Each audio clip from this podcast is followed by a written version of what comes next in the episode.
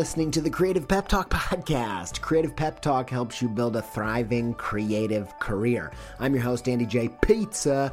You can stay up to date with Creative Pep Talk and my creative work by following me on Instagram at Andy J. Pizza.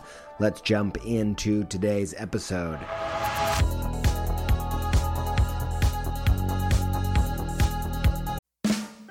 I really needed to rehaul my website. I was talking to some web people, looking around, and I got intrigued by Squarespace's new Fluid engine, partially because it just sounds cool, but also because it allows you to drag and resize and layer up anything you can imagine. I dove in, rebuilt my site.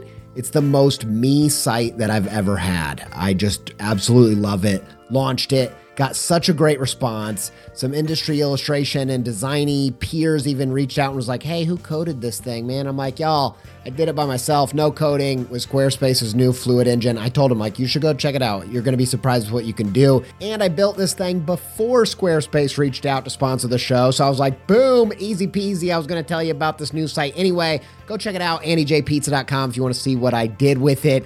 If you want to try it yourself, make a site that's totally you where you can build a portfolio, sell content and courses and all kinds of other stuff, head to squarespace.com for a free trial. And when you're ready to launch, save 10% off your first purchase of a website or domain with promo code PEPTALK, all one word, all uppercase.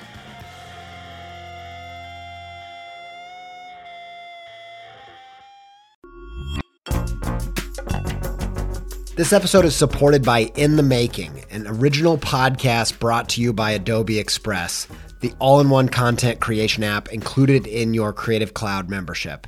If you are trying to boost the YouTube, TikTok, Reels content side of what you're doing, one episode of In the Making that I think will be super useful to you is their episode with John Youshaei. I think John's method for including his audience in the process is really inspiring. And if you want to hear about that and more about leveling up your game in the creator economy, just search In the Making in your podcast player to listen. Many thanks to In the Making and Adobe Express for their support.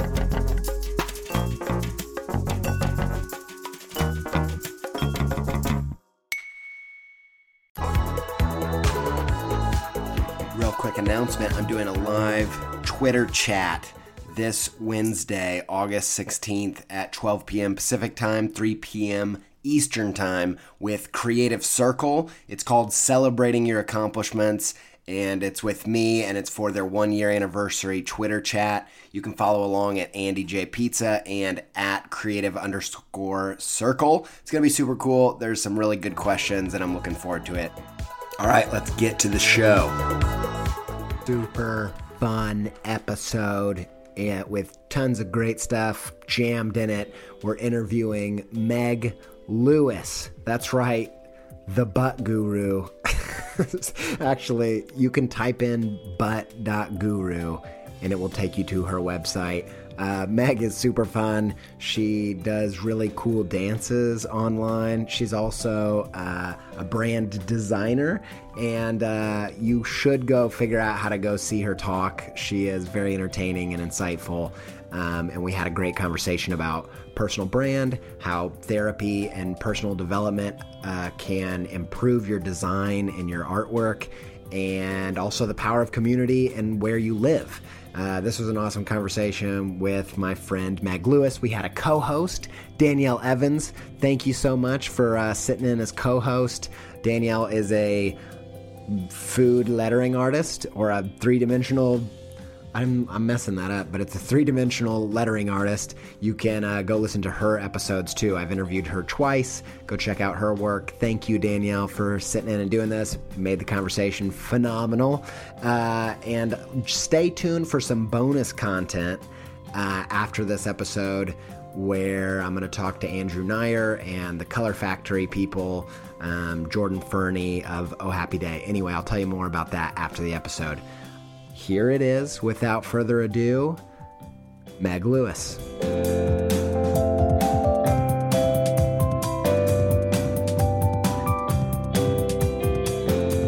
I, I never really thought about personal brand um, at all for the first probably four or five years of my illustration career. It wasn't a focus of mine. Um, I found the term a little unsettling And then I would do all these interviews with the podcast, and I just noticed that the thing that was the differentiator between these people who had really kind of had explosive careers was personal brand. Like that was the difference between, you know, I feel like you have all these um, millions of people on Behance that are have the most insane skills ever, but no personal brand, and people don't feel like they know them, and they're therefore don't feel like they can hire them or whatever. And so I started thinking uh, more deeply about it, and the people that have a good personal brand in quotes. Uh, they were not gross people, and it was actually a. Uh, it seemed that it could be a really pure thing. Um, so, what's your advice to creative people that find that term gag worthy, so to speak? Okay, uh, what advice I would give to people who don't like the term personal brand? Yeah. It's the same advice that I give myself every day in my head, I think, because I also don't like the term personal brand but it's kind of the term now to use. Yeah. And I try not to think of myself as a brand at all, and I just try to think of myself as a holistic, happy person that needs certain things to make myself happy. Mm-hmm. And I need to do those things every day in order to be the happiest version of myself that I can be. And for me, that is being myself as often as possible and making sure that I'm getting that out and making sure that I'm being true to myself. Um, so I think if somebody's grossed out about the term personal brand. I would think about it as just figuring out who you are and making sure that you are that person and you're not a fake version of yourself at yeah. any point. Mm-hmm. Yep, that's awesome. Uh, what about personal boundaries? Do you think about that very much? I, I, sorry, uh, I put a lot of myself out there as well, and uh, I, you know we've seen your dancing and all kinds of mm-hmm. shenanigans. Uh, are there things that you don't share? Uh, probably my my nude pics. Right. uh, probably my nude body. I haven't shared any pictures of myself. Right. That's not um, the answer. I thought that was coming. Right. Is your butt tattoo circulating the internet somewhere? Like in a No, place? I actually took a photo. So I have a tattoo on my butt that is a traditional mom heart tattoo, but it's upside down. It says butts instead. nice. And it's on my butt and uh, I did. I recently. I recently did a sort of blog series. I was featured a photography series on you know self confidence and whatnot, body positivity. So I was like, this is the perfect opportunity to take a photo of my butt. So I did a self timer photo of yes. my butt, and I sent it off to them. I was like, they're gonna love this. It was really tasteful. The lighting was great. no no editing whatsoever, and uh, it was actually you know, like just the top two inches of crack. It right. wasn't yeah. full butt cheeks. It, was butt cleavage. It was yeah. yes. It was right. but it was very yeah. tastefully done. And Did you was, make that up? Butt cleavage? Yeah. That's pretty good. Thank you.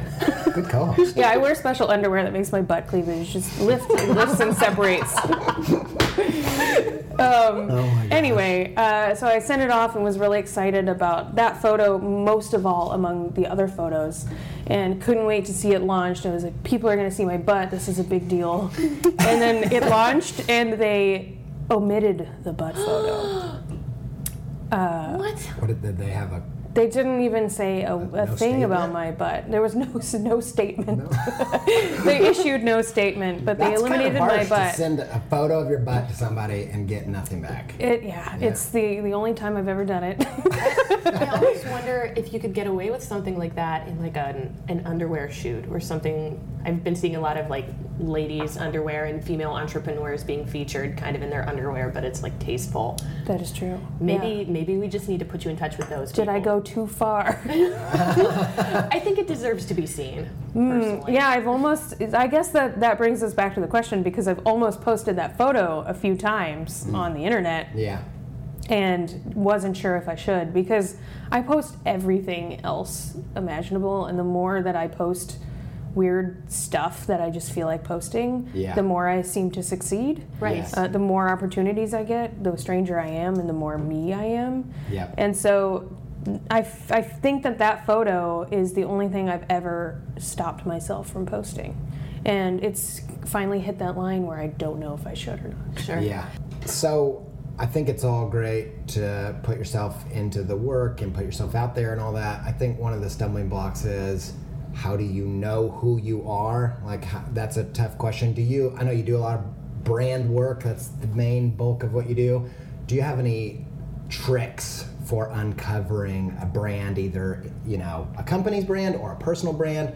What are your tricks? Yeah, uh, for a personal brand, I think it works the best if you make a list of all of the things that are extremely unique to you and not to other people. So it's probably those things that people have always pointed out about you and you've probably been self-conscious about it or you've thought that there are things that are wrong with you like maybe you sleep until 2 p.m every day and people are always making fun of that or maybe you are just always apologizing after everything that you That's part of my say and people are always commenting on it. Uh, so i think that you should make most people should just try making a list of what those things are because those things are the things that you have that no one else does. Those are the things that you you know those are like kind of like superpowers that you have that most people don't have. Mm. And try to think about what those things are and how you can actually take those as good things positive things that are special to you and to no one else. Mm. And how you can amplify that in your life and actually use that to your advantage rather than trying to hide it all the time. Sure.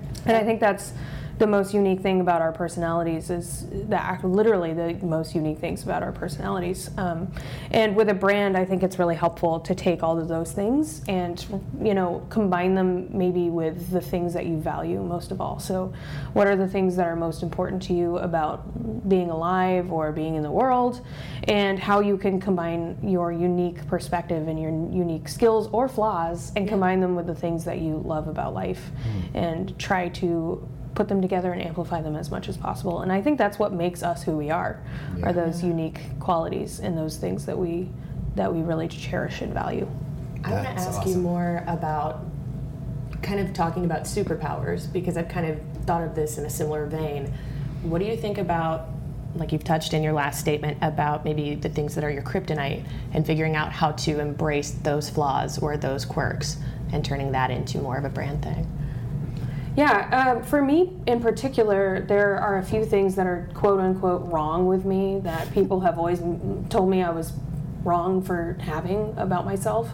Um, one of them is that I love change so much to the point where it's it can be a bad thing because I can't go the same way to work every day. I like to pick different routes. I can't, like I said, I don't use the mm-hmm. same shampoo twice.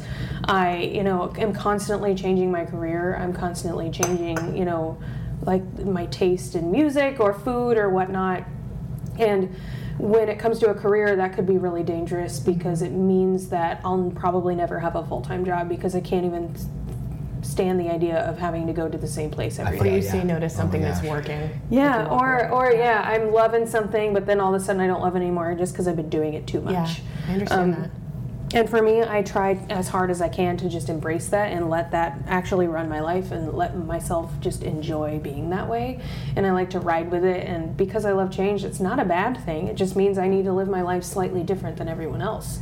Um, but it also means that I can have a career that's vastly different from anyone else's because I'm constantly changing what I do for a living every month, even it feels like. With every project, my career is different. Now, can I ask you also? This kind of steps into when we've discussed mental health and how you see your mental health, because I see that sense of self confidence and wellness is a big part of your personal brand. So, how how does that knowing of yourself correlate professionally to your personal uh, life? Like, I'm noticing you do you do a lot of like therapy, but in a way that is I'm just discovering who I am. Yeah. Um, I, I think a few years ago I sort of had an epiphany that made me realize that I technically am the most important thing about my life. The fact that I'm alive means that everything exists around me. Yeah. And I think that a lot of people don't realize that about themselves. They think that you know other people are more important to them, and, and in many ways that is true. Um, but I realized that I need to take care of myself more than anything because when I'm happy and when I'm doing my best, it means that all of my relationships are stronger. Everything around me is better. And I'm making the world a better place for the environment around me and the people around me.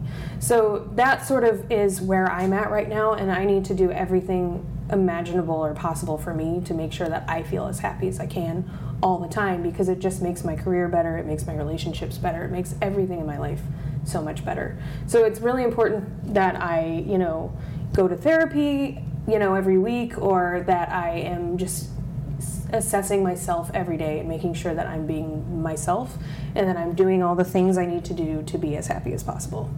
That's awesome.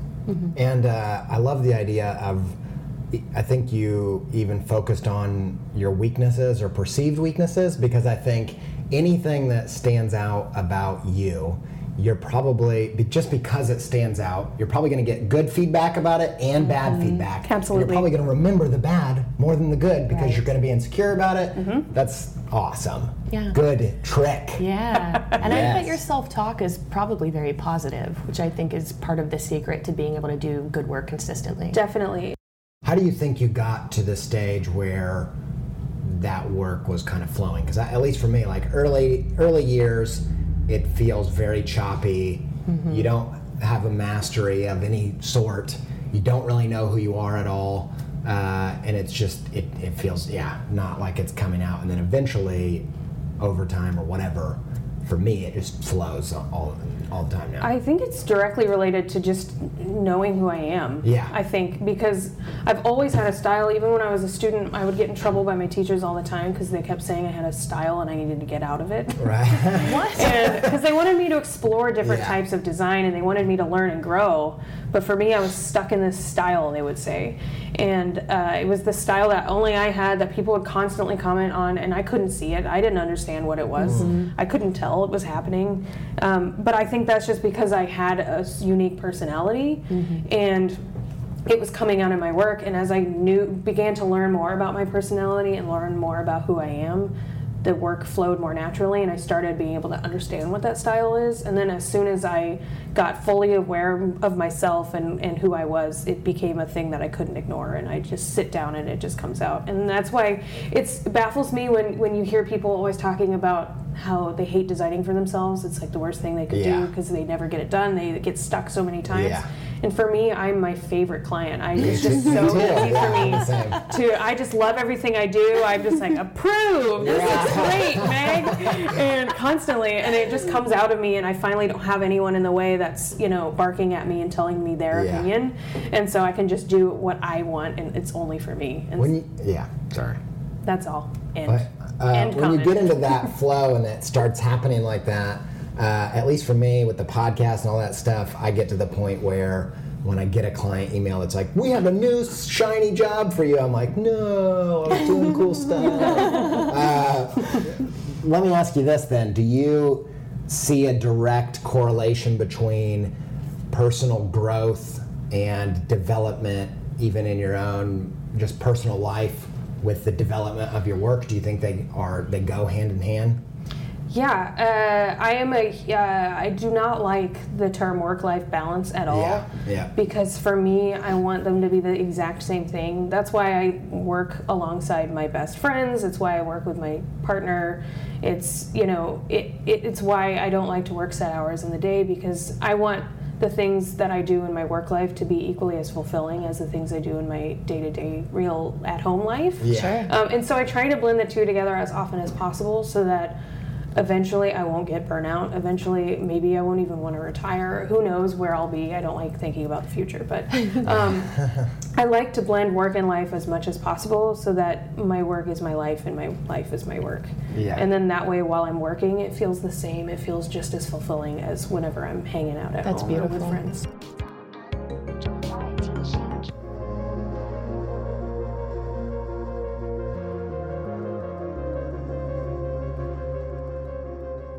You have mentioned uh, therapy, or you did. Mm-hmm. Uh, do you think therapy has had an impact on your design work?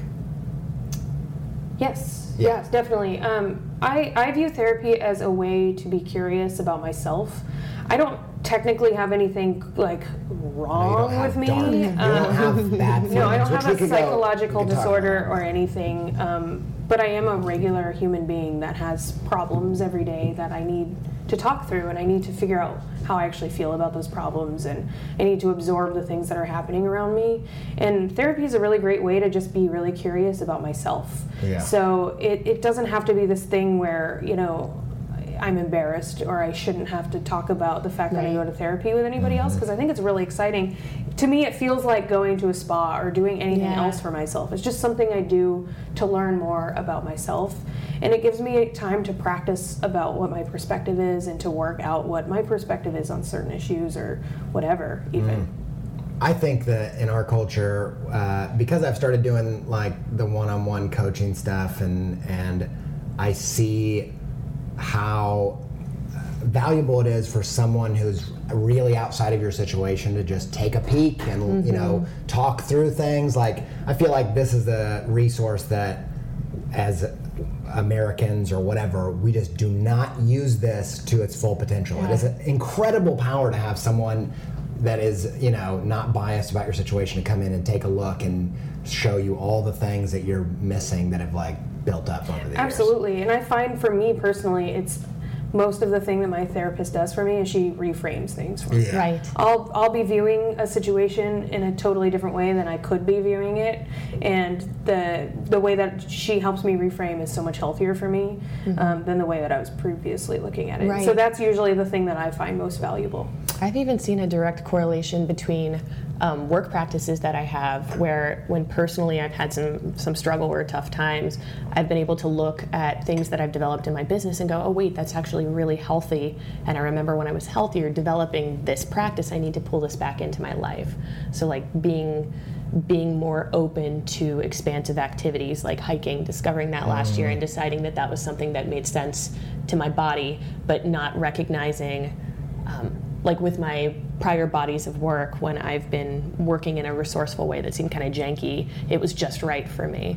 Um, so I don't know if that correlation makes sense. Yeah, but it does. And Yeah. I, I think about this all the time of the musicians that get stuck in the refining the songs in the album and then touring, refining the songs in the album and then touring, and they just, the music just slowly dies. Yeah. Because they're not taking in a, a broader perspective and experience and reflection and yet letting all that stuff like bounce around. Uh, one thing I want to talk to you about is your move to Minneapolis, which was Yeah. a, a, a few years About- ago. about a year ago. About a year ago. And one of the things I think that uh, I feel like I have a lot of listeners that are in a random place in America, uh, in their room, trying to make stuff happen, you know, on the side, and uh, but they're locked in their room. They don't see anybody. They're they're it's unhealthy in all kinds of ways. Uh, although I understand it, um, and I always am trying to talk about the power of location and meeting people and all that jazz. Uh, first and foremost, my question is how did New York, uh, what was the impact that New York had on your career? Ooh, okay. Well, I was categorized as an introvert before I moved to New York, and Really? upon exiting New York, I, I was categorized as an extro- extrovert. Right. Uh, so I think that's the biggest difference. But I was kind of before I moved to New York, I was the type of person that I was felt like an outsider all the time and never really had that good of friends. I had and I was constantly moving because I like changed so much that I would just move all the time. So I never lived anywhere long enough to make friends. And um, I always worked from home as a freelancer as well, and I would get anticipation anxiety about like one event a month. So if I had an event coming up that was in three weeks, I would constantly think about it, constantly think about it, go, oh gosh, that thing's coming up, that thing's coming up, and then when it would come, I would because I love change so much, I'd just be like, I'm to do something else instead, and then I wouldn't go. Yeah. Um, and so when I moved to New York, I got thrown into a community kind sort of against my will. Why did you Um, move to New York? And I moved to New York because I was freelancing for a company that was having me fly out to New York once a, once a month for a week. Yeah. So I was spending a lot of my time in New York, and I figured I might as well just move there if I'm going to be freelancing with this company. It was kind of like a permalance scenario where I was going to be there for Right. as long as the company was around. Um, so I moved. I moved there for that company, and the company ended up shutting down uh, six weeks after I moved to New York. It's a startup. They shut down. Um, and so I next door to the building that company worked out of was um, a, a place where a bunch of freelancers shared a studio together. And I got thrown into that community not knowing any of them, and it was a place where a lot of very impressive designers worked to me at the time. They were very impressive, and I was not on that level at all, in my head at least. And I was really intimidated, and I went there, and they were freaking, freaking me out with their good skills. and uh, eventually, as I was working there longer and longer, I realized that they were very nice people. Hmm. Hmm. and also, whenever you look over the shoulder of any designer when they're working anything out, it looks awful, I learned. So I got to see how really awesome designers make really crappy work at first. And then as they keep working on it and get feedback from the people around them, it gets a little bit better and a little bit better, and then it becomes amazing. Hmm. And so it started to make me feel a lot better about the perspective I had on the design industry and myself as a designer, just to be surrounded by these really, you know, successful designers and see how their process was and give them feedback and have them give me feedback. And then as I was there for longer and longer, we became really good friends. And then we became best friends as I was there for a few more years, and that's eventually how the other Ghostly Ferns came about. Was I was working alongside them as individual freelancers, and we decided to work together as often as possible. And so, just being around people, to have people to actually interact with, almost kind of like I worked in an office, to where I would have people to celebrate birthdays with, or go out to lunch with, people to give me feedback on my work, or people to just like, I'm bored, can I, can I, you know, have a coffee with you? Let's go get coffee, that sort of thing was invaluable for me just on a mental level of just Yeah. being able to interact with people every day and get used to doing things and being around others as well as my work it made my work so much better to be surrounded by feedback and to be surrounded by encouragement and people who were really excited about what i was doing Yeah. Can I ask you a question, since you're kind of touching on it, about navigating feedback? So, with a sense of self being as strong as you are, how are you balancing getting other people's perspective versus sitting strong in what you believe? Well, I think that um, I'm cool with uh, design feedback in general. I, I don't get my feelings too hurt when someone tears apart a design that I make, unless it has a huge mission behind it or a huge life purpose of mine behind it, and then it gets a little too personal. But that normally doesn't happen anyway. Um, I'm I'm totally okay with feedback in general, as far as as long as it's design feedback. But I think that since I mostly work for companies who have a mission-based purpose um, of you know either making the world a healthier or happier place, usually our our missions are aligned, and we're trying to you know accomplish the same thing or the same mission. So it usually doesn't become a problem. I think it's normally pretty cool whenever they give design feedback because it always makes my design better. Um, but I feel like that's an attitude you have to choose as well. yeah, absolutely. Um, I don't. I don't ever feel like too personally invested in my design for clients because they're running the show. I'm. I'm sort of the expert as far as visuals, but um, usually they come at me with a perspective that is more about their audience or their you know culture, and that's fine. Um, but I think uh, for client feedback, a lot of times you just get the client that hates the color green. So if you put green in it, they're just going to hate it because it's their Yeah. personal bias. Yeah. Those are a little harder, and that's when you have to push back a little bit more. But but usually I'm okay talking it through. So uh, I think lots of people know the advantages of living in New York as a designer or illustrator or whatever. Uh, what have been the advantages of living in Minneapolis? Ooh, that's a that's a good one. Um, it's definitely well, besides cost of living, obviously. Yeah. Um, it's I moved there because it is the place in the world that I feel shares the same values as me. Yeah.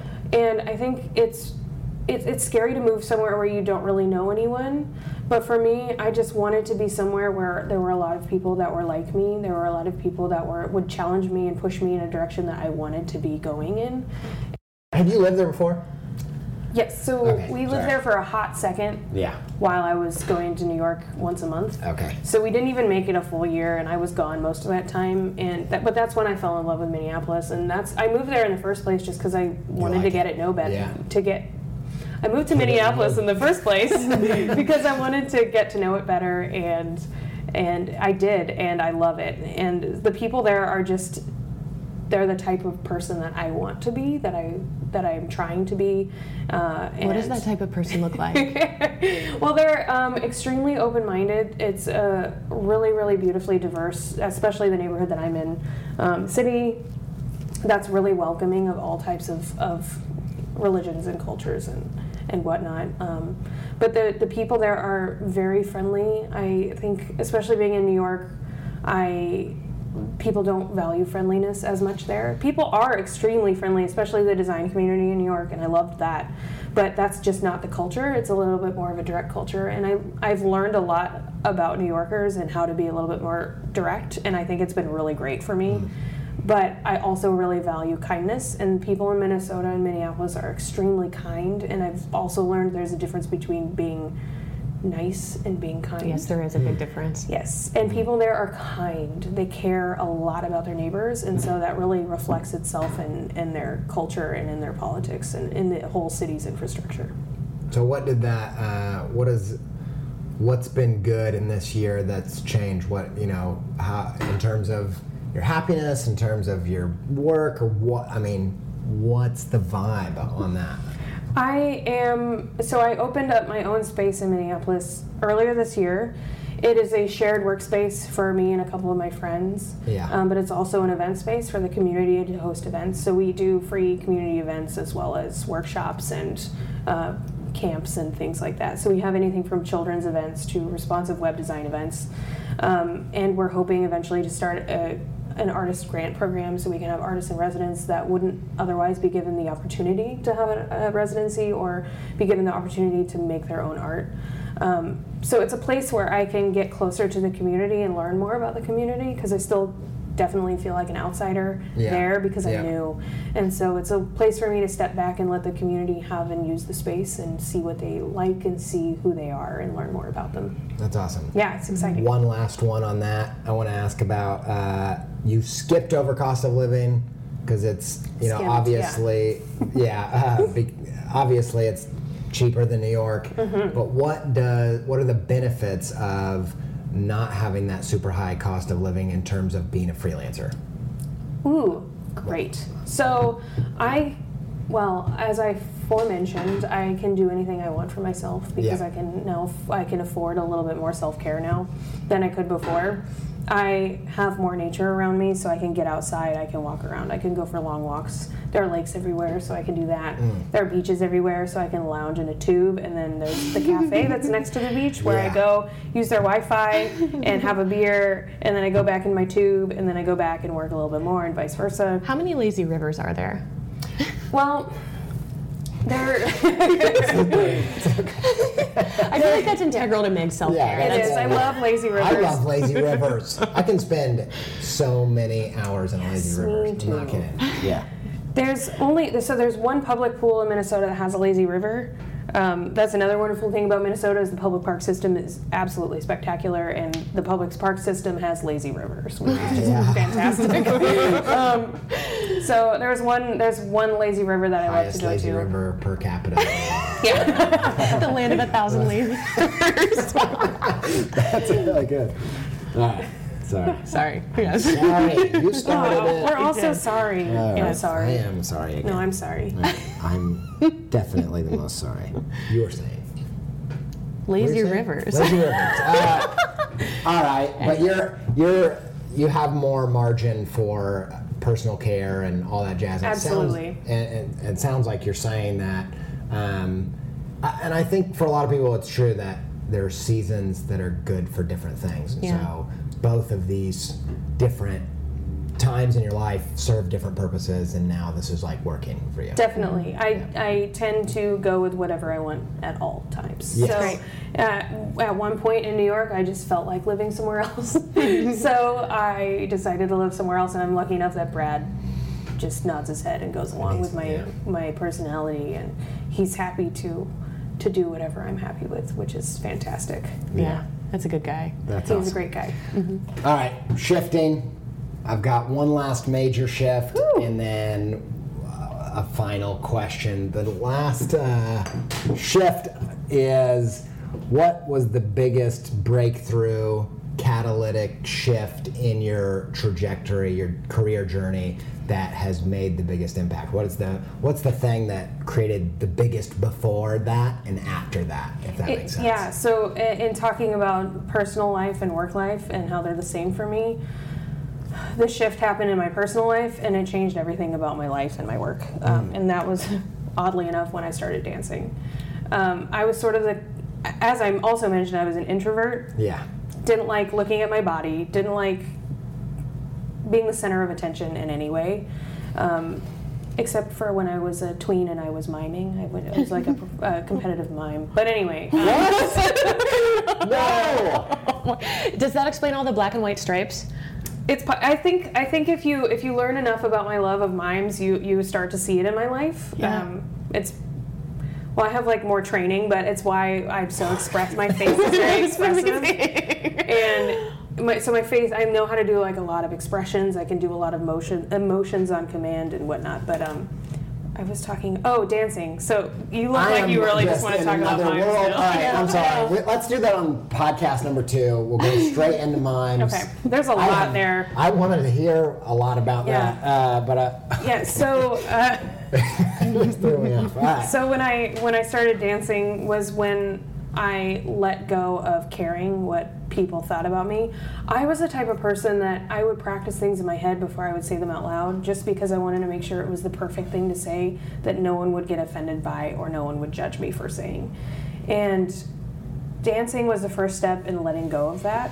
And I was always too afraid to dance in public. And when I finally did for the first time, nothing happened. Like only great reactions happened. and none of the things I thought were going to happen Yeah. happened. Yeah. And because we have these perceived outcomes that we have in our head that we assume will happen when And they're do always bad. Yeah. They're always negative and What do, was what, what do people that. think's gonna, gonna happen when you're dancing? Well, the world's gonna. Oh, end. what the heck you? No, not that dance move. What? that. it- Ugh, disgusting. You're moving Yeah. out of everyone's top eight. Like you're just done. I think I was more just afraid of people looking at me Yeah. or what they were thinking that I didn't know what they were thinking because Mm-hmm. my mind just assumed they were thinking bad things.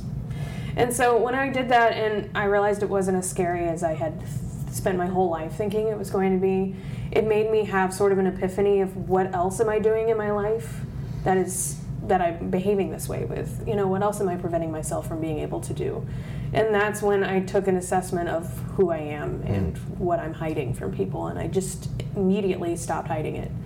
This is uh, this has been like the central theme of the past five episodes on my podcast. Literally about this idea of uh, Carl Jung calls it individuation, where your subconscious and your conscious mind become whole, and, you, and the mm-hmm. shadow self, the, all the stuff that you're hiding, start to you Yes. start to let them out and.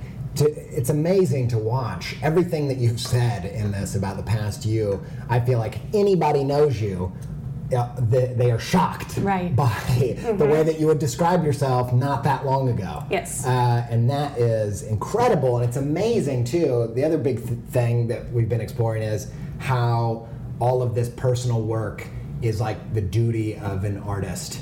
Uh, because you're the one who's leading the way and showing people how to do this work. Um, yeah, man. Absolutely. Wow, and that's sort of been my mission over the past couple of years is to through I don't like to tell other people how to live their lives at Yeah. all. Yeah. Um, but I use my story and I use my perspective to allow people to either learn from it and, and take their own perspective on it or not. Um, so I just like to talk about it as much as possible so that people can either do something with it or they can continue to live their lives how they want to. You've given me great advice before about when you're being that true to yourself, that means that other people drop off just naturally. And realizing that there are people that will gravitate towards you in a hell yeah kind of way as opposed to a mm, maybe. Yes. It's Yeah. actually good because you don't want those people hanging around anyway. And that would have terrified me before. The fact that some people saw me and they were like, "That's she's not for me." Yeah. That Right. would have bothered. That would have been the worst nightmare for me. And to know that I don't care anymore what people think about me is such a strange thing, because I'm so trained to care about what people think about me, but I don't anymore. It's fantastic. Yeah. And, uh, I, okay, I want to just go back to when you started dancing Mm-hmm. and just talk about uh, what. Can you tell me exactly what that moment was like? Like, where were you? How, I'm, I'm trying to extract, like, what the inner work of just deciding that you had no idea that it was going to change everything in your life, No. right? Um, th- was it an inner part of you saying, just do this, you need to do this, or what? Like, what was it? How It- did that all play It out? started when I went to a gym and did a Zumba class. Actually, Oh, okay. that was the first time I'd ever like really danced just for fun or just for myself, really doing something for myself. And uh, I was really afraid. I think I probably registered for at least a dozen Zumba classes before I actually went to one. Oh. And uh, by the time, I don't even know what finally got me to go to one, but I finally went, and it was so fun. And no one was judging me, but the whenever I went to the Zumba class, I accidentally went to a Zumba Gold class, which, I, which I learned is for seniors. I wish we had a video of this. That was amazing. but it actually made everything better because they were extremely encouraging and it was it felt really good to be around other people that didn't exactly know what they were doing yeah. Yeah. and it was per- i'm so glad it worked out that way because it like made me more Parks and comfortable Yeah. yeah. Why are we following you around Oh with my cameras all the time? yeah. That's what I want to know. This is actually Zumba Gold. You're welcome to join yeah in. that's basically how it went Oh, that's so awesome. Why were you so hell bent on signing up to these classes in the first place? I just wanted to find a form of fitness that i liked Okay, because right. i was the type of person that always has a gym membership and never goes to the gym because it's not fun Sure. Yeah. And so I was really afraid of classes in general because I thought they were full of people that always went to that class and they were really hardcore and they knew exactly what they were doing and I'd be the person in the back that was flailing around. Yeah. And so that was what prevented me from going was that like preconceived outcome Yeah. notion. And um, and so I was just terrified to go. But whenever I finally got there, I realized that nothing I knew was correct and that it was nothing like I thought it would be. Yeah.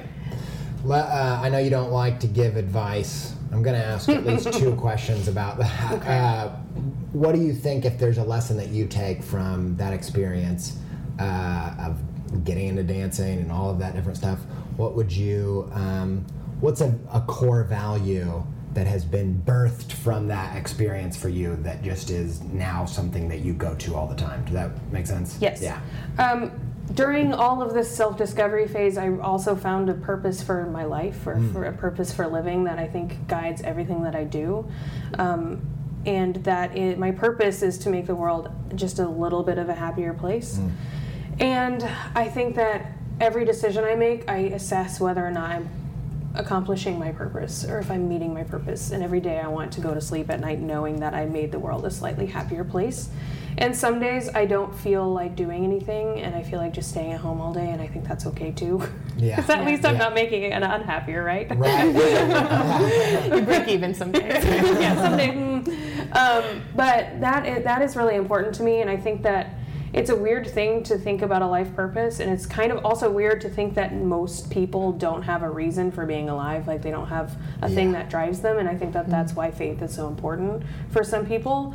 Um, and that is my faith is mm. believing in myself to achieve my purpose. And it's not a huge purpose. I just if i leave the world just a little bit happier than whenever i got into it that's all i need to do. I don't need to have like a huge legacy or anything. Yeah. i just want anyone's interaction to me with me to be really positive and kind and i just want to whether i'm walking out on the street or out with my friends i want to make everyone's experience wonderful who's around me Oh, that's wonderful. That's amazing. I love the distinction of it not being a giant purpose. I think that I feel like in my own life and, and what I see other people struggle with with this issue of purpose is that no purpose ever seems big enough to give your life to. Mm-hmm. But from the outside, when you listen in, like there's a there's a local ice cream shop called Jenny's, and they say that they make the world's best ice cream. And I think if your purpose was i'm going to make the world's best ice cream there's part of you that's like is that really worth it? Like does that matter? But from the outside everybody else in the world's like oh you make the best world's ice cream? Like you think you're that amazing? And making the world a little bit of a happier place is actually massive Right. in terms of like being one person doing that um, but I think we always mislead ourselves in thinking it has to be some giant epic thing. yes Yeah. absolutely I think that's the nice thing with a smaller, like a, a humbler version of a purpose, is that it's something that transcends everything you do. So in that way, it's spreading and pervasive through your life. So it is that much more amplified and, and bigger than you. But it's small enough for bite-sized chunks. You know, small enough for Totally, you to ingest every day. And I've been thinking a lot about that, uh, just that litmus test and what mine is. I've been thinking about that same question of when things are coming, because I'm, I'm having to, I'm really bad at saying no to things, and I'm having to figure out what am I, what are the things that I'm going to say no to, and I think that I've been, I've been trying to figure that out. What last question? What uh, which sounded way more intense than I meant it to. But, uh, And you leaned in so heavily. last question, um, but uh, is for people that maybe feel far off and really confused about what they feel like their purpose is or whatever, what uh, tips or tricks would you say about that? Yeah, I think it comes full circle to what I was saying earlier, where I would encourage people to just write out a list of the, the things that are unique about them. It may or may not be the things that people are constantly pointing out about you or making fun of you for. And then also write out a list of the things that matter to you, the things that you value most. And then try to mush them together and you'll find you'll find a reason for living mm-hmm. that only you can accomplish because of your unique personality. Awesome. Sorry. oh, follow up question. Sorry. Andy just had a foam finger, by the way. I just really like that answer. Sorry about that, Danielle. I think about when you've gone to Zumba and how you had to be comfortable with not knowing something or having your mm-hmm. perception alter. Have you seen that also presenting itself in your greater purpose? Yeah, I think it's it. It allowed me to find my purpose, um, to let go of caring what other people thought about me, and, and embrace who I actually am, and do that 100% and be myself 100%. And without being able to do that, I wouldn't have been able to say, "Wow, I am capable of making the world a happier place because of my unique personality." And so one thing totally led to another, and because of all of this. I'm able to make the work that I do today. And because I'm showing all this, because I'm fulfilling my purpose, because I'm being myself, I mm-hmm. get more and more work. And I'm mm-hmm. constantly being fed work just because of who I am. And the more I post things about butts or the more I post dancing videos or whatnot, the more work that I get. Because it's like the, mo- the more I am me, the more I succeed. But I think what's Yeah, so true. incredible about that is that you're okay with not knowing it. You're okay with not knowing what an outcome is going to be before you try it. And I think so many people feel they have to know all the steps and have all the knowledge to get to where they want to eventually be, and that's not true. There's a lot of risk. Yeah, that goes into exactly. I think that I've also grown to love that one of my favorite things about life is the unknown. Dude, I think- I just Embrace it, the Danielle. unknown. I was vibing with you. I felt it. Uh, hmm, okay, so yeah. it's the unknown, but you knew. You knew. I knew the unknown. Now we're, we're transcending into Andy's segment, Mystic Pizza, where we talk Basically, about weird yeah, things. That's true. By the way, we're all very high. but no, that that's exactly where I, all that was leading. This idea of stepping out into the unknown. That's Yes. another thing that, in order to be creative and do all this stuff, is essential. I love the unknown so mm. much that it's sort of the currency that I live by now. I just can't get enough. It makes me like su- kind of emotional just thinking about how much we don't know and how much possibility there is. Me too. Those moments in my life where I have no idea what's going to happen are the moments where I am truly the happiest mm. because anything could happen mm-hmm. and I can make whatever I want happen and there's so much possibility. And I'm totally that person that I just like if I look into space and think about it for too long, it just makes me so You start getting weepy? Yeah, and then I just cry forever because it's so beautiful and there's so much that we don't know.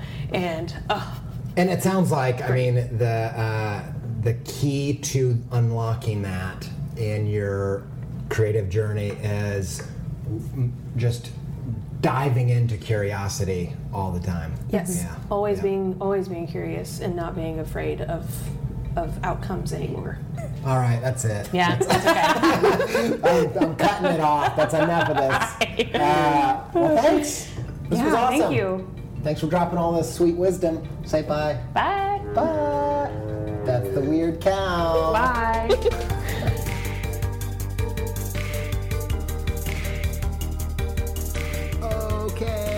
man. Thank you, Meg, for coming and bringing all this awesomeness to Columbus, Ohio, and taking your morning out to sit with me and Danielle and chat through uh, your life and work. Uh, super appreciate it. You are awesome. Thank you so much. We love you.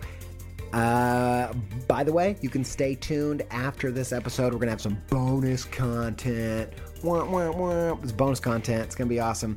Uh, it's uh, Andrew Neyer and I went to San Francisco to bring our Color Me show. It's basically a giant black and white mural that you can color in with five foot markers that Andrew designed. Andrew's a product designer. He makes gorgeous, legit lighting and awesome home products that have humor and great design baked in. You can see his stuff and it's literally called Stuff. That's his brand at andrewneyer.com. Uh, he's going to talk to us about the difference uh, from being just one employee to actually hiring other people and all the things you got to think about and how that changes things. It was a great conversation because, you know, I'm kind of questioning whether I want to hire anybody ever um, or whether I just want to keep going solo for the rest of my days. Um, really interesting stuff there, and we had a fun conversation.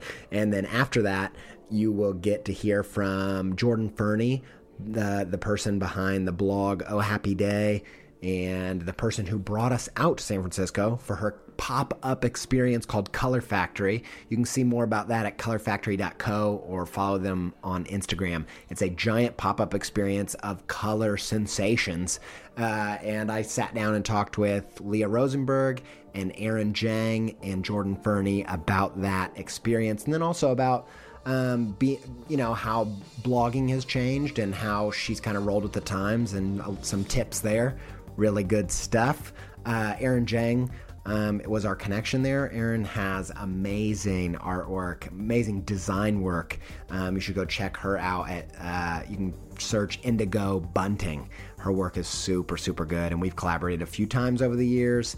And got to finally meet in person. It was super fun. Anyway, that's the bonus content. Stay tuned for that after the thank yous.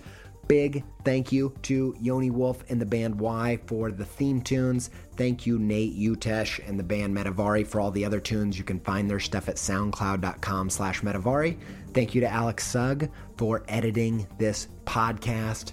Thank you very much, buddy. I really appreciate you. And uh, thanks to all you guys who are listening.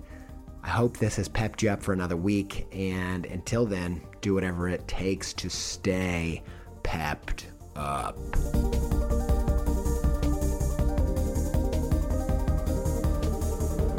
All right, now it's the deal is done. Whoa. It's on. We're live. Uh, so uh, I will probably set this up in the actual episode. That I'm just we're- gonna talk like this the whole time. I'm with a See, we're- 50s news reporter, We're in San Francisco, see? I'm not gonna talk about and uh, we just robbed a bank. Um, with my time again. and uh, yeah, so, anyways, I'll probably set all that up. But we've been talking about how uh, I'm really afraid to make the leap into having employees because I like being a squirrely freelancer that can just choose my own schedule. And even though I work a lot, I still love the ability to just fly solo.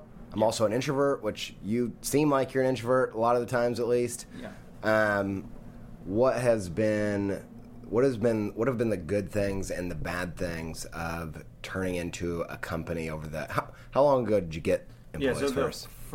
So I've I've always had kind of like part-time people that helped out um, over the years, like when I would be doing bigger production runs. Yeah. and so, but that never really, it didn't change my schedule as much because it was always like I would be doing the same thing they were doing, so we'd be doing this big production batch. So it was kind of like a a phase of production. But then I would, I think it would have been.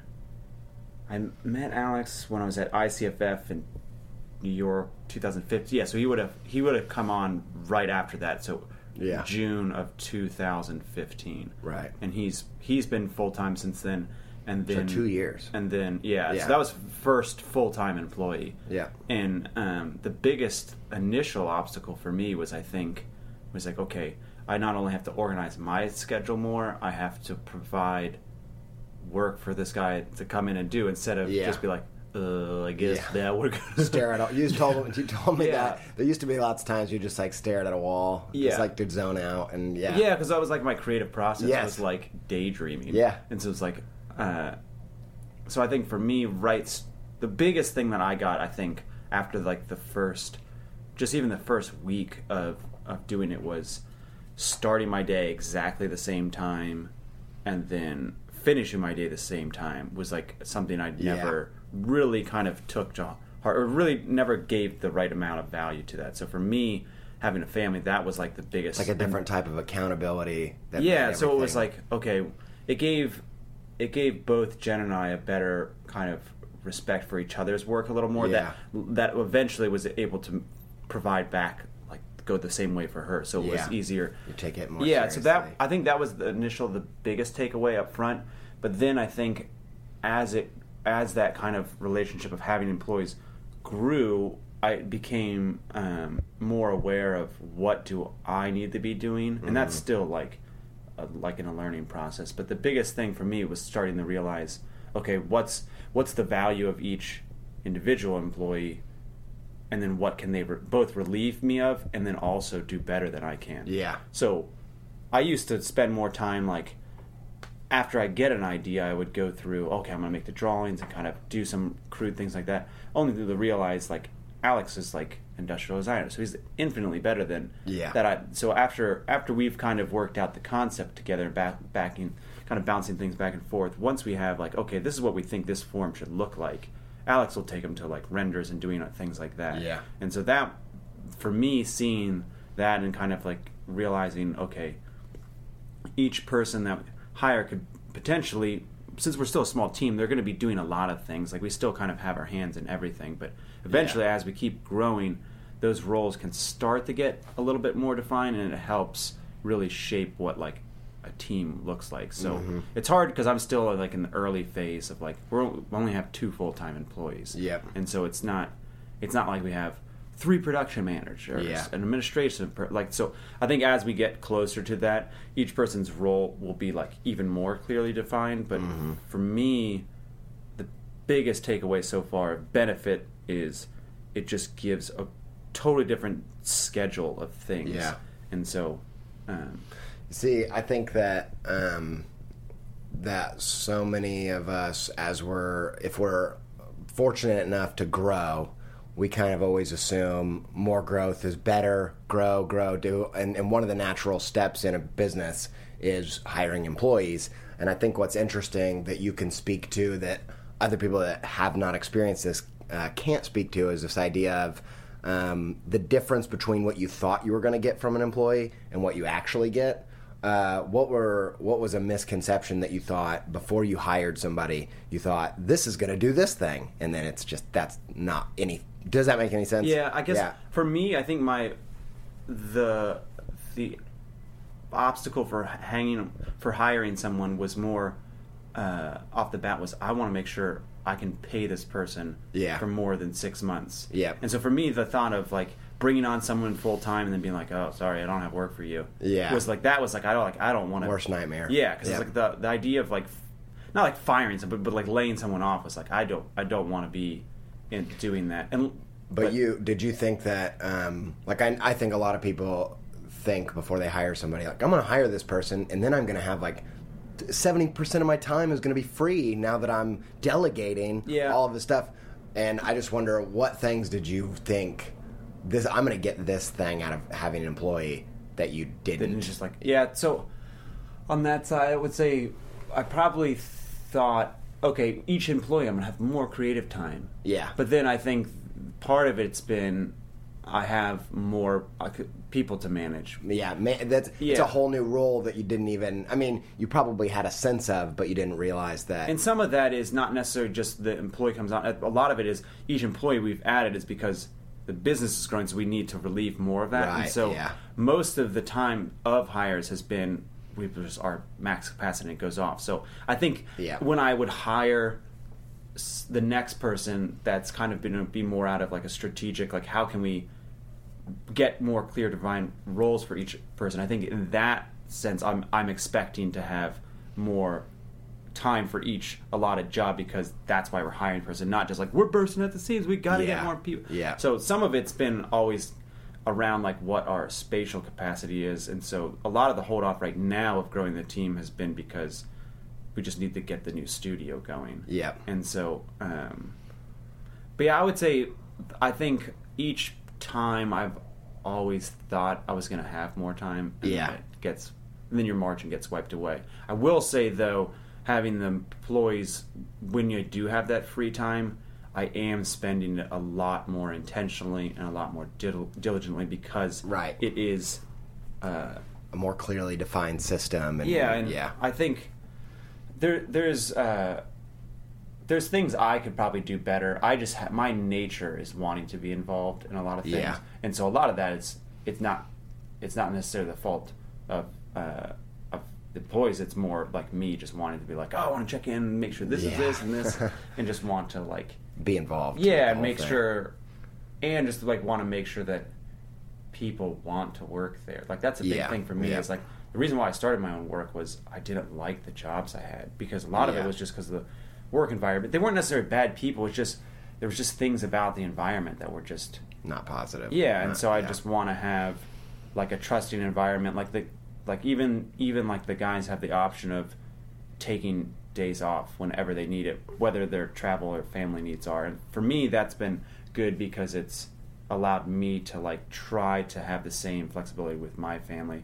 I'm still Yeah. like don't take off tons of days, but Yeah. it's it's trying to like think of how you want your employees' lives to look has been good to try and reflect that back to my Yeah, my work, my work family life. if when you're trying to provide healthy work environment for them, it makes you. It's, it's similar to like being a teacher, where when you give advice to your students, then you go to do your own work. You're like, I Yeah, better take that advice. Exactly. Yeah, So it's like I think it's hard. it's really hard to um, kind of like to preach that back to myself, but it's Yeah. been good.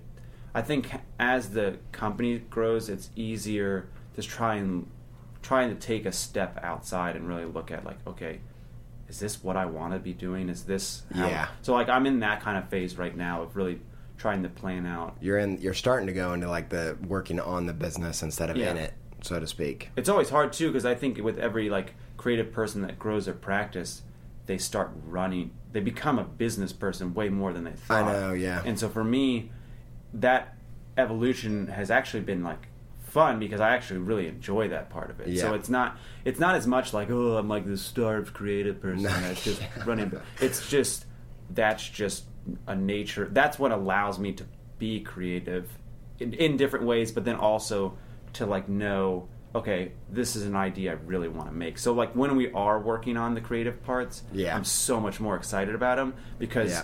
There's time and there's different money behind the projects. 'Cause Before Yeah. I was like, I have a really cool idea for a book. It spent like three, four days, Yeah. and only to find out like a week later, like this is really dumb, and I don't, and I don't like it. Yeah. But now, Yeah. like if I make that mistake, I'm like, I wasted my time, I wasted Alex, I wasted Bill's time, like, Yeah. and it's like, so the ideas.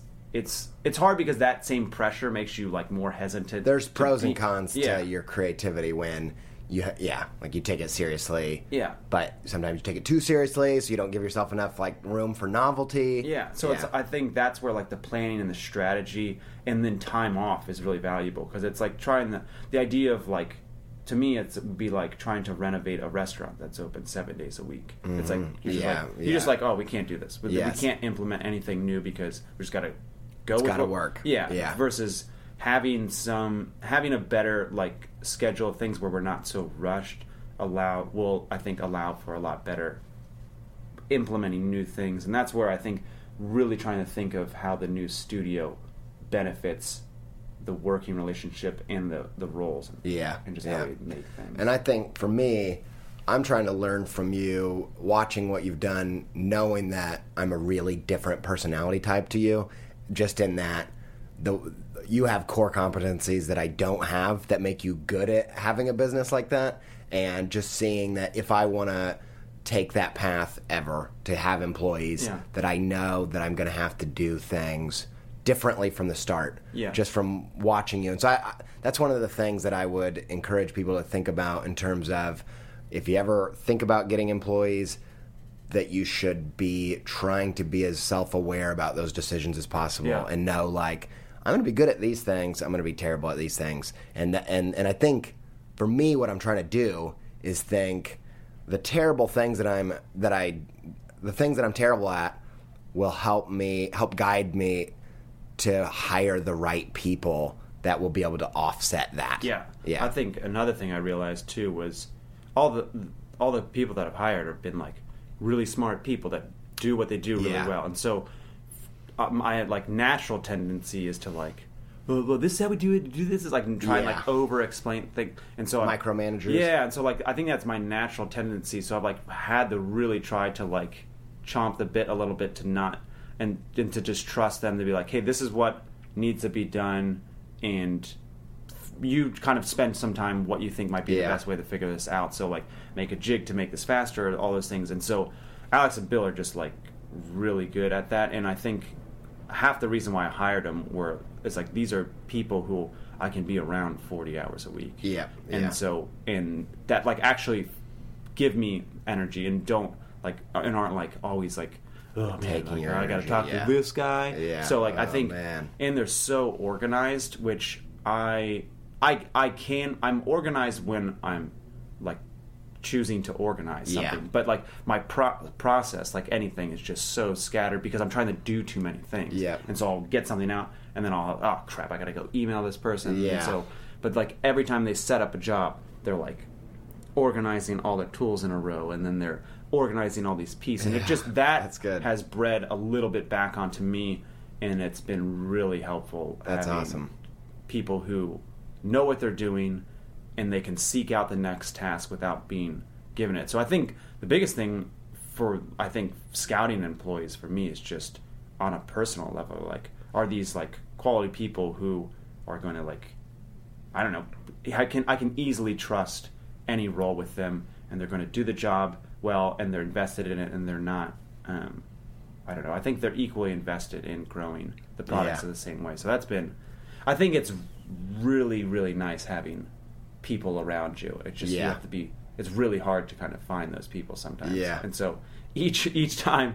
uh, I'm like, oh, I think I might need a new person. It's really hard because you're like, we got to add a new person to the team, and, that, Yeah. and then now That's there's more there's more and- cogs that that person has to fit into, and so I think it's really hard because I, I every time I'm like I really like what we're in, and so I don't want to You don't want to mess with it. yeah I don't want to goof it up too much. two things. One is if someone's thinking about hiring somebody or whether that's a direction they want to go to eventually, what would be just one tip off the top of your head that you would say this is something you need to think about um, before you really consider hiring somebody?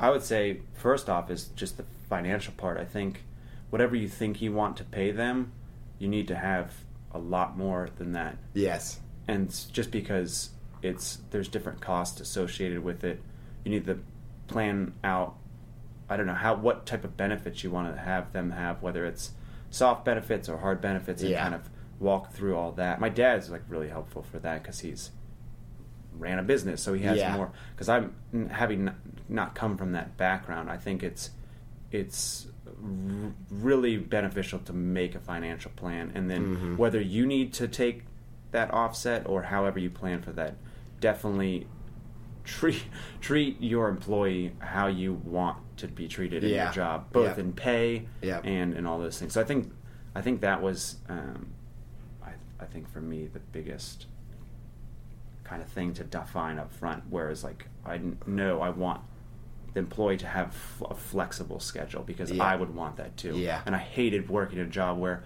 if an opportunity came up right and i just couldn't take off so for Yes. me that was to me that's like nowadays one of the biggest things you can offer an employee is the ability yeah yeah, totally. So I totally think- true.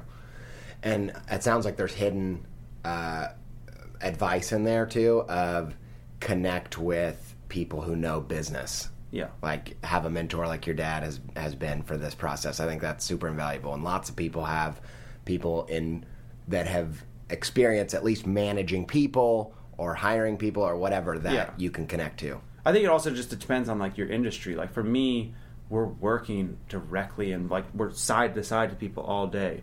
So having an having like an open work environment where you're like actually like discussing things that aren't like hidden. Because before it was like every other job I have, that there's like a big veil that's like, don't talk about this. Oh, you mean talk like about a veil between the top and the bottom, so to yeah, speak? and so and that they're involved in things. Um, it just makes a way. I yeah, I would just say like the biggest thing is create like a trusting environment for people. Yeah. It sounds like you hired people that um, have a lot of incentive to be owners in the company, so to speak. Like they like there's uh, this is some like I like one of the things I'm sensitive to is hiring somebody that wants to compete with me or wants to um, I don't know. Yeah, I think that it sounds like you have at least two people at this stage in their life. They're they're all about this thing that you guys are building, which is yeah, super powerful. Yeah. Um, last thing, and then we'll probably get back to this another time. Is what do you think the weirdest thing we've come across so far is since San we've been? Francisco. Yeah, for me, my my I'm going to start with. There's a restaurant in Cincinnati called Torn Basil. Torn Basil. Is that yeah? I don't know. It's it's quite possibly the worst combination of words I've ever come across. it's never. It's never. We've it been talking about it for two days. It's it's like some. It's like a practical joke. If someone gave me maybe I, it's because I don't have any culinary knowledge of Maybe. torn basil. Yeah, I didn't know torn basil The idea of someone phrase. just coming up to me and tearing a piece of a basil leaf and then throwing it in my face. Torn basil. Hmm? Would you like a Would you hand- protect, Would hand-cooked like to pizza now? indulge in It's, the it's one of the weirdest. torn basil? Yeah, We're gonna hit it up. On now. the way Now home. it's going to take off. This is like the biggest restaurant chain. yeah, Is it only in? I think it's only in airports. probably just an airport. The weirdest thing I've come to San Francisco.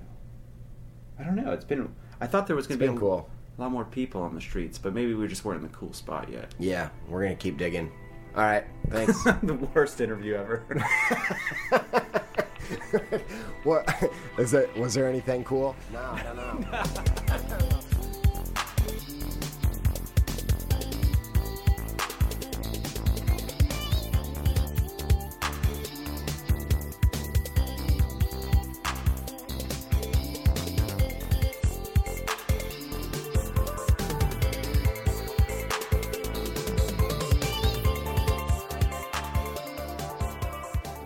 Okay, so uh, the first question I have is for anybody that just may not know Oh Happy Day, would you just give us like a little short, brief introduction?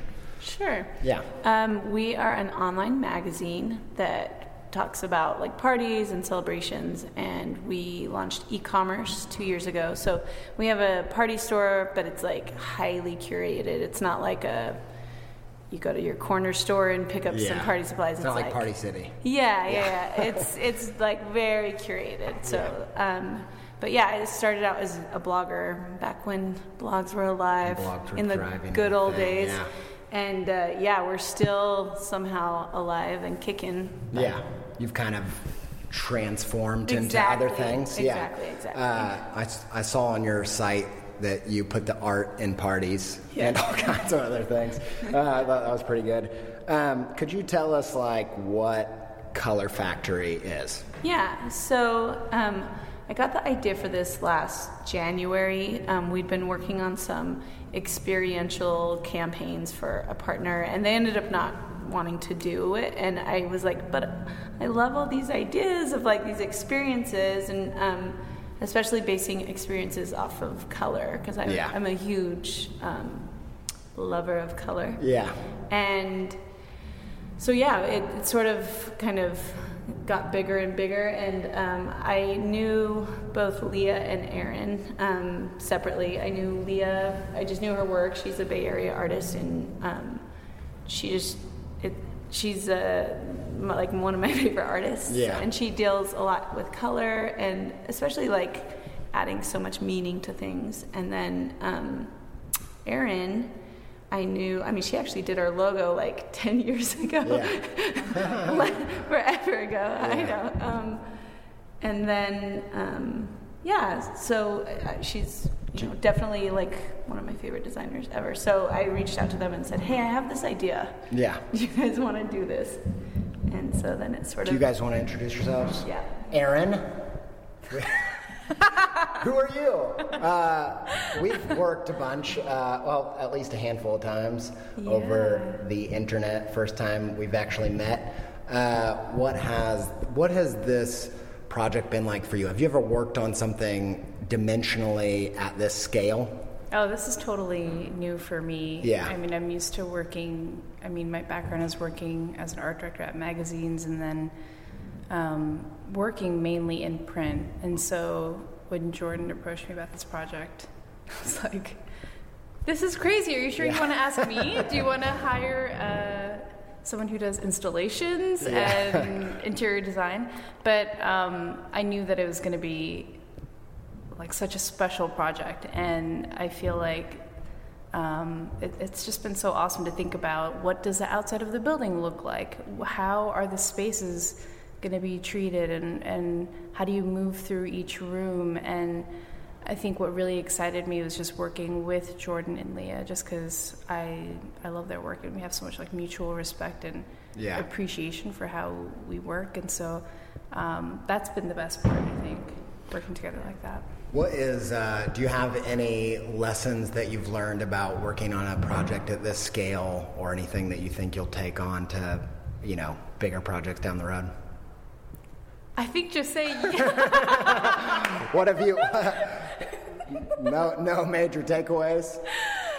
I think so much of it is the lesson is working. You just have faith when you work with people that you trust um, professionally, but also if you really respect um, their creative vision. And I feel like the three of us, we really get each other. And so a lot of this would not even come together with like three different people. Yeah. Um, so it's really it's. I usually hate that word magical, but it really is. it really is, is, yeah. and it's a lot of risk taking. I feel like I think we. I know Leah and I were both. I think after the first week, we're both like, "Oh my God, what did we sign up for?" but then we're like, "It's okay. It's gonna be amazing. Like if we pull this off, it's gonna be so so good." And Yeah. it really, it really is. And could you just introduce yourself? My name is Leah Yeah. Rosenberg. we see our last Yeah, Martha that's fine. Rosenberg. Uh, Um, and what are you? Yeah, you can take it. I'm gonna hold it. Yeah, you can just hold it over there. Uh, what are you hoping that people get from coming into this experience? well, I think it's been interesting to kind of roll out. Um, you know, it's almost like an onion, but like opposite. You know, we're like revealing these layers, like Yeah. these little surprises. The the the outside of the building, or even like the um, the windows went Yeah. up first like this is coming and Erin really thought about like what colors are going where and then the stripes on the building went up and those lined up with the thing like every step of the way has been kind of like thought through and considered as a way of like i don't know sort of like a gift like i i, Yeah, I ride like my bike around the city. Mhm. Yeah. and i think i'm always like looking for color in the city and then you know if i didn't know anything about this this would be like a you know, it's not, it didn't feel like an a- advertisement really. It just felt like this is what is happening right now. And I think just like, you know, changing people's days in, in, a, in a way like that. And then, and then for those moments to actually extend into the space and then out again with like some of the other details that we've done or come up with with the map and stuff. Yeah. And um, and yeah, I mean, I think this is like for me such a like amazing opportunity because I feel like there's there's a lot of chance for experimentation, but it's also there's also like a time constraint and like things I you know I do a lot of installations for shows and stuff and it's like it's only it's just up to me whether or not it gets done and kind of like the schedule and that kind of thing. And and this is very much working with a team. I mean Jordan has an amazing team at Oh Happy Day and um, a really amazing family and um, and just like bringing in other artists I think has been like such an amazing opportunity for me to work with other people in that way. Um, I collaborate a lot but I but not in a way where I'm having to like here why don't you you do this or yeah. Yeah. so but yeah I, I I'll stop talking now Uh, yeah, it's awesome. And I think that for me, what's so amazing is this level of care and uh, delight that that's given to the public without technology. Like I feel like everybody is constantly wowed, so to speak. Uh, like we're over wowed with technology, and this is like a space where um, it feels much more personal, like personal gifts um, in every room. Uh, one last question, and then I'll move on. I wonder if, um, like what you mentioned, I'm really interested in that idea of like uh, pivoting, changing your business, always like trying to figure out what the what which way you should take your business next, and you talking about uh, it's no secret that like web traffic changed and all this stuff changed. Um, how do you navigate that? When how do you know what to do next? Well, um, that's a good question. Um, I think part of it is I have to be doing something I love. So Yes. I know I was kind of early to Instagram, and so when blogs were like slowly dying, um, but like I don't think people had totally realized it yet. Yeah. And even I didn't realize it yet, but I knew I was bored with Right. blogs, and I knew that I was super excited about what was happening on Instagram. So I was kind of an early adopter, and that's where I would put my best creative energy. And so as a result, we were able to like grow a pretty big following Yeah. there, and so that when it came time to transition to focus more on social media, and that's because that's where people were consuming um, their content, that we already had a big platform. So, you know, with some of that, they'll people will unroll like a new app. What was the tw- one, the Vine one? Yeah. and like we all, everyone used it for a month, and you're Yeah. like, oh great, one more thing we have to do or whatever. But um, so you do have to be aware of that, but for sure, like there's no way to like pivot and transition Yeah. unless you're genuinely passionate about it. Like it's you can't sustain that Yeah. unless it's like exciting. And so same thing when we decided to do e-commerce, we knew we had to figure out different revenue sources just because um, blog advertising was going away, and that was like our main revenue source. Um, but you know, we made sure we did it in a way that we were super passionate about. You know, Yeah. like I went Authentic, to yeah. yeah, I found these amazing balloons from Japan, and they're super. The people who make them don't ever answer the phone or emails, and you have to like wire the money. You actually have to go into the bank to wire the money to be able to buy. Yeah. You know, like it's super annoying to be able to get these Japanese balloons, but they're so amazing, Mm. and they're my, you know. So it's we put that same level of passion into like everything. That's So- awesome. and I think that that's how you pivot and that's how you sustain. Yeah. So even with Color Factory, you know, this is completely new for us. Like this scale, like the amount of people that we will reach with this is a next Mm. A totally level for us. Yeah, Yeah. we're kind of in over our heads a little bit, but um, yeah, same thing. Like we know it's going to be good. Like I brought in the best people I knew, and I somehow tricked them into doing this. um, and yeah, like it's it's. I mean, every little detail on this project has been thought through Yeah. and deliberate. And um, I mean, someone thought it through, picked out a color, and thought about how someone would be experiencing each room, how it would feel together. Um, yeah. That's awesome. It sounds like I think you a lot of people talk about trusting your intuition and and your you know passion, but I like the idea of trusting your boredom as well. Yeah. Of like, oh, I'm feeling bored with this. Maybe it's time to like explore I new mean, things. even like the last few months, I've been feeling like, oh, Instagram feels stale. You Yeah. have to like have the most perfect f- photo. So I'm, uh, you know, like exploring other things and being, Yeah. yeah. I Even mean, like real life experiences rather than just online. Sure, even though like you're like, oh, th- I know this, this is reliable, this is how I make my revenue, Mm-hmm. but like being exactly tr- trusting your boredom or Yeah, like that's moving awesome. on because I love that. who wants so it good. to feel stale? Yeah, know? that's awesome. Well, thanks, guys. I really appreciate it.